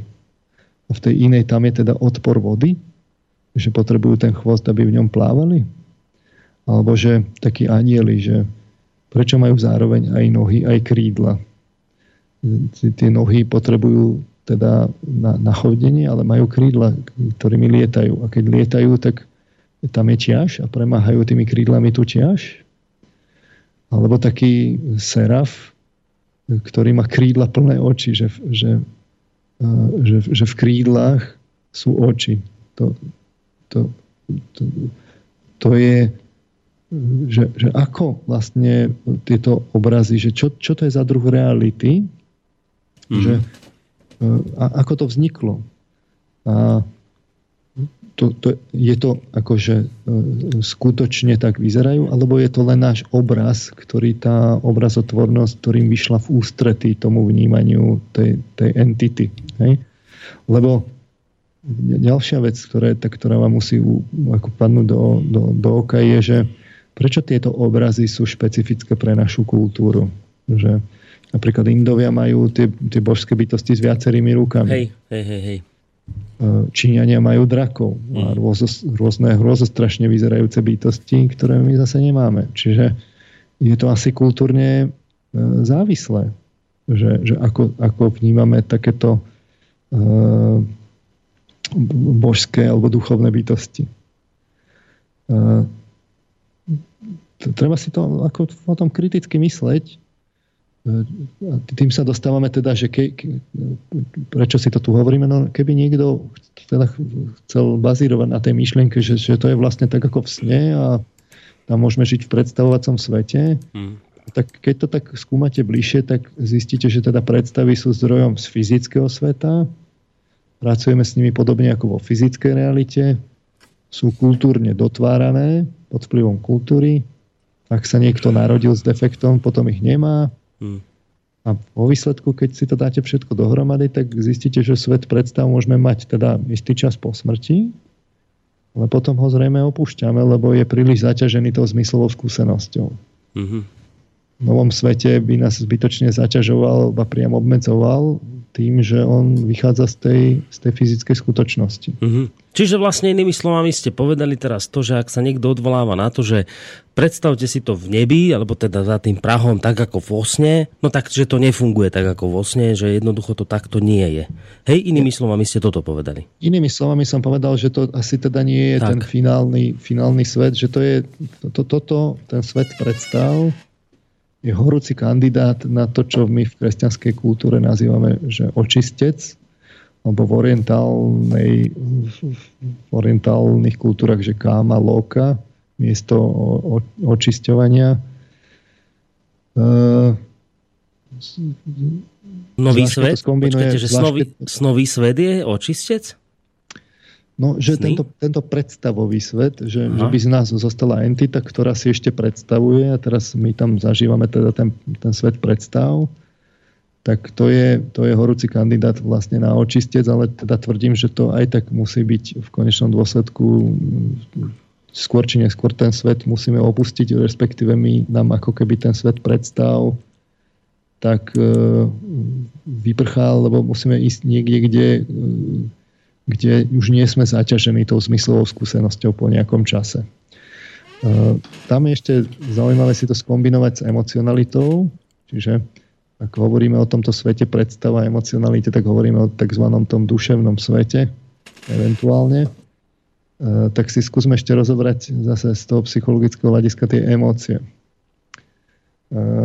emocionalita, tak sme si hovorili, že teda sú nižšie emócie a vyššie emócie, že tie nižšie teda s telom súvisia užšie. Príklad je radosť, smútok, strach, prekvapenie, znusenie. A aj keď tieto teda emócie nemusia nevyhnutne mm, súvisieť vyslovene s, s, s, s fyzickými vnemami, my môžeme reagovať aj na duševné javy, na, na sociálne nimi. Závisí od toho, na čo sa viažu. Čiže v princípe my nemusíme o, tieto, o tento druh emócií prísť. Hovorili sme si, že to je mm, e, že sú to teda základné emočné vzorce, ktoré nám teda príroda vložila do duší. Vyvíjala ich v evolúcii, boli, boli vidno u zvierat, aj to nie všetkých. Až s príchodom evolučne vtákov sa mnohé zmenilo, keď vlastne limbický systém sa vyvinul. Uh, Emócie majú dôležitý aspekt. No, jedna, jedna, jedna z tých dimenzí emócií je, že, že či sú príjemné alebo nepríjemné. Inými slovami povedané, či zažívame slasť alebo trízeň. Aj základné, aj vyššie emócie sa dajú z tohto pohľadu deliť. A teraz, keď sa vrátime k tej pamäti a tým zvykom, tak si to, ten obraz doplníme. Uh, tie emócie súvisia vlastne s tou slasťou a s tou trízňou už konec koncov pri tom podmienovaní ten Pavlov alebo Thorndike to popisoval v zákonoch cviku a účinku. Mm.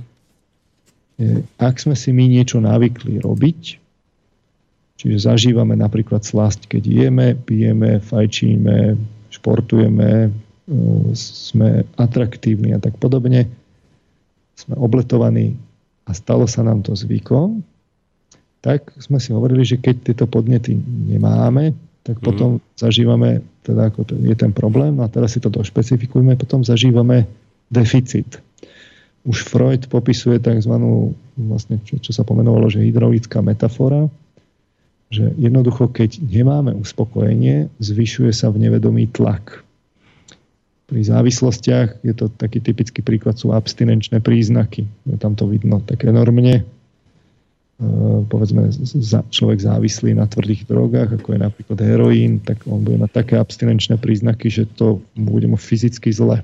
Hmm. A, a, a bude robiť všetko preto, aby tú, aby tú drogu ako dostal. No a ten Freud hovorí, že človek je teda potom dynamizovaný, ako sa zvyšuje ten tlak, aby e, vlastne tú potrebu nejakým spôsobom u, uspokojil. Čiže v tom, v, tom, v tom nevedomí, on to nazýva it, sa zvyšuje tlak, nastáva hydraulická metafora, že proste je tlak. Teraz to, to nevedomie použije myslenie, aby našlo vlastne tú cestu, ako, ako tú, tú túžbu uspokojiť a teda Freud hovorí, že sa dá čiastočne uspokojiť aj predstavami, ale to nie je plnohodnotné. A teraz, keď si to skombinujeme, toto poznanie s tou pamäťou a s tými zvykmi, no tak to je ten problém, ktorý po smrti máme, že ak nám zostane zvyk, čo, čo zvyky by nám asi mali zostať, lebo to je to, čo sme sa my naučili a to je zrejme cenná skúsenosť tohto sveta, mm a ak nám zostanú aj emócie, čo je teda tiež časť toho nášho učenia, čo sme sa to my naučili, ako mm. sme šili, tá veľmi cenná, lebo to súvisí s našim ja. ja. Emócie totiž to nás individujú, tie, tie sú pre nás jedinečné. No tak potom z toho vychádza, že pre naše túžby, vášne alebo vyslovene závislosti na niečom fyzickom budeme mať po smrti nejaký čas, teda budeme po, po smrti nejaký čas zažívať vyslovenú trízeň, lebo hydraulická metafora Hm. Čiže bude narastať ten, tá, tá, tá, tá túžba, že, že to chceme naplniť, to, to, po čom sme mali vášeň alebo závislosť, ale už sa to nebude dať naplniť, lebo ten podnet sa nedá získať, lebo to telesné už nie je. A celé to bude hm, zjavne umocnené tým, že naše telo do istej miery, do istej miery tlmí naše prežívanie citov. Byť napríklad snovú skúsenosť, že keď snívate, mm-hmm tak e, tie, tie emócie sú oveľa intenzívnejšie, lebo nie sú tlmené fyzickým vnímaním. E, čiže ak sme teda hovorili o tom duševnom svete, že to v tom svete predstav spojenom s emocionalitou, tak prežívanie emócií v tomto duševnom svete, keby sme v takom boli, dáva, by tomu dalo takú tú šťavu. Mm-hmm. Bolo by to oveľa také sítejšie akoby. Že... Oveľa sítejšie, uh-huh. takže potom pre niektorých z nás sa to môže z toho očista zmeniť vyslovene na peklo. Ale ako ku podivu nie ani tak tým, že by to bol trest, ale preto, že, že by sme pocitovali akútnu potrebu, ktorú sme si priniesli z tohto sveta ktorá je ale neuspokojiteľná, lebo je, ako, vyžaduje si zmyslové vnemy, ktoré, ale keďže telo nemáte, tak je problém. Čiže pod podmienkou, ak zostane zachovaná pamäť a emocionalita, tak máme, máme potom na tej druhej strane problém. Čiže ja by som chcel teraz sa zastať všetkých závislákov v tom zmysle, že napríklad že by som skúsil skonštatovať, že no ale že závislosť, ktorú som si vypestoval v tomto svete reálnom, tá je, to je závislosť, ktorá, by vám povedal aj pán doktor Ludvík Nábielek, to súvisí úzko s mozgom a, a s, s prežívaním takože cez mozog.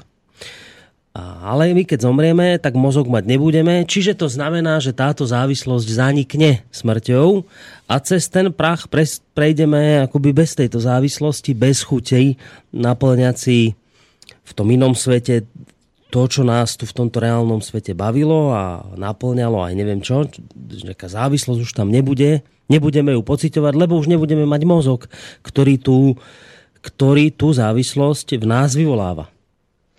No práve preto sme si hovorili, že ak zostane zachovaná pamäť a emocionalita, že by bola nedotknutá tým rozpadom toho telesného, ale keď sa zamyslím nad tým vašim argumentom, tak by som mohol povedať o všetkom, o celej psychike, vrátanie myslenia a ja, že to je vlastne tiež založené na, na myslení a potom z toho človeka vlastne nič nesastane.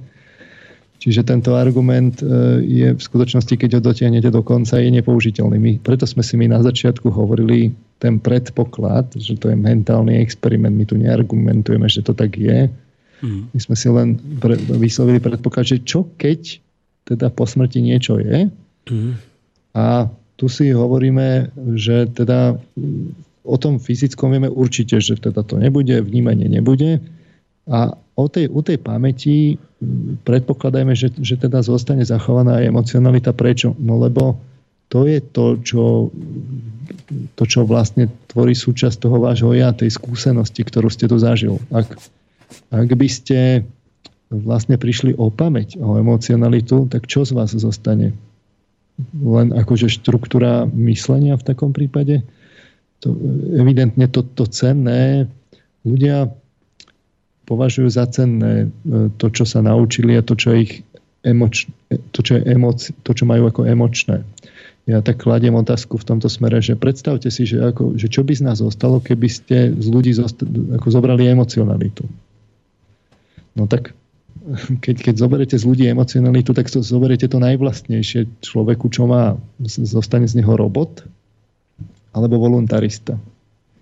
Roboty sú tie bytosti, ktoré neprežívajú emocionalitu, keď ich mm. tak ako trošku zo všebecním. E, čiže ono by to nebolo zase ako zrovna výhra, keby, keby s tým telesným by vlastne odišla aj tá emocionalita a pamäť, tak to už potom môže všetko a to už potom nemá smysel toto vôbec rozoberať. Uh-huh. Čiže ja pre tieto potreby toho, dneš, toho dnešného mentálneho experimentu... Hej, rátame, že toto ostane, jasné. No, Lebo tom, potom, keby to... že ten zvyk zostane, Hej. ale v takom prípade vlastne v kombinácii s tou emocionalitou príde veľká trízeň, lebo ho neviete naplniť, príde deficit. A za druhé v kombinácii s, s predstavami, v, tom, v takom tom eventuálnom duševnom svete, príde ešte veľmi farbisté miesto, kde si vy s tými predstavami viete ako fakt využite tú ľudskú fantáziu, veľkú trízeň a a vyjde vám z toho veľmi farbisté miesto. Čiže to, ja by som aj tak chápal, že prečo sa vlastne v tomto smere hovorí, že pre niektorých ako sa vlastne to, to, to obdobie po smrti stane peklom. A pre, nieko, pre niektorých vlastne akoby to žiadne veľké akoby triznenie nie je. Čiže ak to, to závisí od nás, od tej, od tej, od tej štruktúry života, ktorú, ktorú žijeme. V každom prípade si myslím, že je to časovo obmedzené, takéto niečo. Myslím si, že, že, že peklo alebo očistec sú väčšie, lebo e, vlastne tá psychológia ukazuje, že závislosti a pnutia v psychike bez tej možnosti násytenia časom ustanú. Vidí liečenie závislosti, keď máte alkoholika a teraz dáte mu preč ten alkohol, tak časom jednoducho sa tá emocionalita znormalizuje. Mm-hmm. Ono, keď prídu tie pokušenia, tak akože môže prísť ten pád, ale keď nie je jednoducho ten, ten alkohol a on by ho už do konca života nemal, tak nebude do konca života cítiť tú... Hej, sa to otupí tá chuť. No, postupne sa to tak ako znormalizuje mm-hmm. a preto si myslím, že a tie tradície to tiež tak dokladajú, nie úplne akože všetky, že že tým, tým prechodom, tým očistcom a tou amalokou, keď to chcete skrátka tým duševným svetom sa potom v takom prípade ide do vyššieho sveta, z toho duševného, teda nazvime to do duchovného. Povedzme to tak psychologicky, že do sveta čírich myšlienok. Predpokladajme, že človek je vlastne ako, ako taká myšlienková bytosť. No prečo? Lebo tá je akoby najmenej zasiahnutá to, to, tým hmotným No ale vráťme sa ešte k tým, emócii, tým emóciám, že čo to znamená, že človek potom nemá žiadne emócie?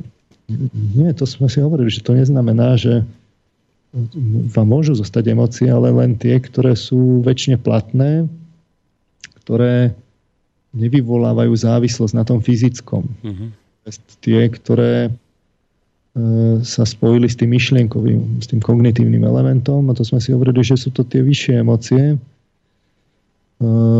skrátka cnosti, morálne, etické, estetické, intelektuálne city, ktoré, zopakujem, má ich len človek, sú vyvrcholením filogenézy, vo vyvine dlho trvá, kým si ich človek vyvinie, ak vôbec, e, sú kultúrne závislé, musí, človek pri nich musí byť aktívny, nemajú vykryštalizované tvárové výrazy, nemajú vykryštalizovanú, vykryštalizovanú látkovú odozvu v tele. Skrátka to, to, tá väzba na to telesné je, je oveľa, oveľa slabšia. A, a to, to je to, čo si môžete zobrať akoby ďalej. To, lebo to už počas toho života je to akoby väčné. Vyjadrené v kresťanskej terminológii do neba môže ísť tá časť duše, ktorá sa spojila s duchom. Čiže sme si tu spomínali tie príklady s dušami, lampami a ženíchom. Mm. No tak, tak vlastne to je ten olej v lampe. No a to aj akoby vysvetľuje ten, ten spor v cirkvi, ktorý sme si tu tak načrtli minule, že či je duša nesmrteľná alebo nie je a ako je to s tým, s tým spojením s tým duchom. No tak takto, takto by to bolo eventuálne možné. No a teraz pozerám na čas, už toho veľa času nemáme. No. Ako to urobíme? No tak, že asi už pomaly budeme končiť a dáme si potom pokračovanie o týždeň. Ja už toho veľa nemám, takže by sme mohli na budúce vlastne rovno si to tak ako dokončiť a potom pokračovať ďalej. Nie, nie je to zase taký veľký problém. Není to Dobre, tak skúsim ešte jednu otázku, takú krátku, na ktorú mi podľa mňa veď budete vedieť rýchlo odpovedať, že, že dobre, teraz bavíme sa čiste v hypotetickej rovine, a, beriem teda do úvahy to, čo ste povedali, že berme teraz hypoteticky, že je to tak, ako sme si povedali, že po smrti e, proste to telo opustíme a budeme v inej realite. Ale stále ja nerozumiem tomu, že, že na čo nám teda bola táto telesná skúsenosť, že, že, akože, že prečo sme sa vtelili, čo sme my mali vlastne za úlohu ako získať, aké skúsenosti tu prečo bolo dôležité potom v tomto hypotetickom rámci, prečo bolo pre tú dušu potrebné toto všetko akoby zažiť? No a to je tá uh, otázka, akoby tá druhá polovica tej odpovede. My sme si dnes hovorili, že čo teda po smrti človeka nezostane. Áno. Hej? Mm-hmm. Ale práve tým, že keď človek akoby prichádza k tomu mysleniu, tak sa dostáva do oblasti, že čo, čo človek, z človeka teda zostane. A, e, a to, čo sa vypýtate, je, že, že čo teda z človeka zostane a akú to, aký to má význam, takýto, takýto kolobeh. No, mm, to samozrejme po tej dnešnej relácii neodpoviem. Ja som dnes odpovedal na tú prvú časť. Mm-hmm tej ďalšej relácii by som sa toho rád dotkol. No, neviem, že či to viem zodpovedať v jednej relácii, ale rozhodne sa tým dostávame do oblasti, že uh, ak chceme postúpiť ďalej, tak uh, je tu tá otázka, že a mohol by človek vlastne získať skúsenosť, ktorou by mohol niečo relevantné povedať k, k tomu, čo je po smrti bez toho, aby zomrel. No na toto, ak si máme odpovedať, tak si musíme už vlastne prísť na čas na to dozrel k tomu, že čo to vlastne počas tých snov zažívame. Lebo ja z časti teda súhlasím s tým tvrdením, že, že ak teda bohovia, boh, anieli alebo duchovné bytosti, stvoriteľia, skrátka s nami niečo chceli e, a je tu teda nejaká naša domovina, kam sa my vraciame, ako hovorila tá matka Teresa, tak by sme mali niekde dostať tie vodítka, mať takú skúsenosť, aby sme si tam vedeli niečo predstaviť, aby sme tu neboli stratení. A jediná tá možnosť, kde to môž, môže človek, akoby, kde to ja vidím z toho psychologického hľadiska, kde to už rád, rád relácii naznačujem, je tá oblasť toho nevedomia, skúmania nevedomia. A to sa dostávame k zmeneným stavom vedomia a jeden zmenený stav vedomia je ten, čo zažívame všetci z nás, to, to je spíme a snívame. A tu si musíme zodpovedať, že čo to tam vlastne zažívame. Uh-huh aby sme si mohli zodpovedať otázku, či to náhodou nejako nesúvisí s tým, čo teda zažívame po smrti. No dobre, tak to vyzerá byť na celkom zaujímavú tému na budúci, na, na budúci týždeň v sobotu, e, v nedelu. Obávam sa, že až o dva týždne. O dva. Dobre, tak o dva týždne. Lebo to bude, to bude zaujímavá téma, čo bude aj mňa veľmi zaujímať, že čo to vlastne v tých snoch zažívame a do akej miery to súvisí práve s tým, o čom ste aj dnes hovorili. No, tak pozerám na čas, naozaj náš nám to akurát tak vychádza na poslednú pesničku, takže mi nič iné neostáva, len sa s vami rozlúčiť, pán Marman. E, ďakujem sa, pozorom sa, pozdravujem poslucháčov aj vás, Boris. Ďakujem veľmi pekne a ďakujem aj za poslucháčov. Lúčime sa s vami, majte sa pekne do počutia a z relácie o slobode v Slobodnom rádiu teda sa budeme počuť opäť v nedelu, ale nie o týždeň, ale až o dva. Takže dávam vám teraz takú menšiu prestávočku. Majte sa pekne, pekný zvyšok dňa vám ešte pre Boris Koroni.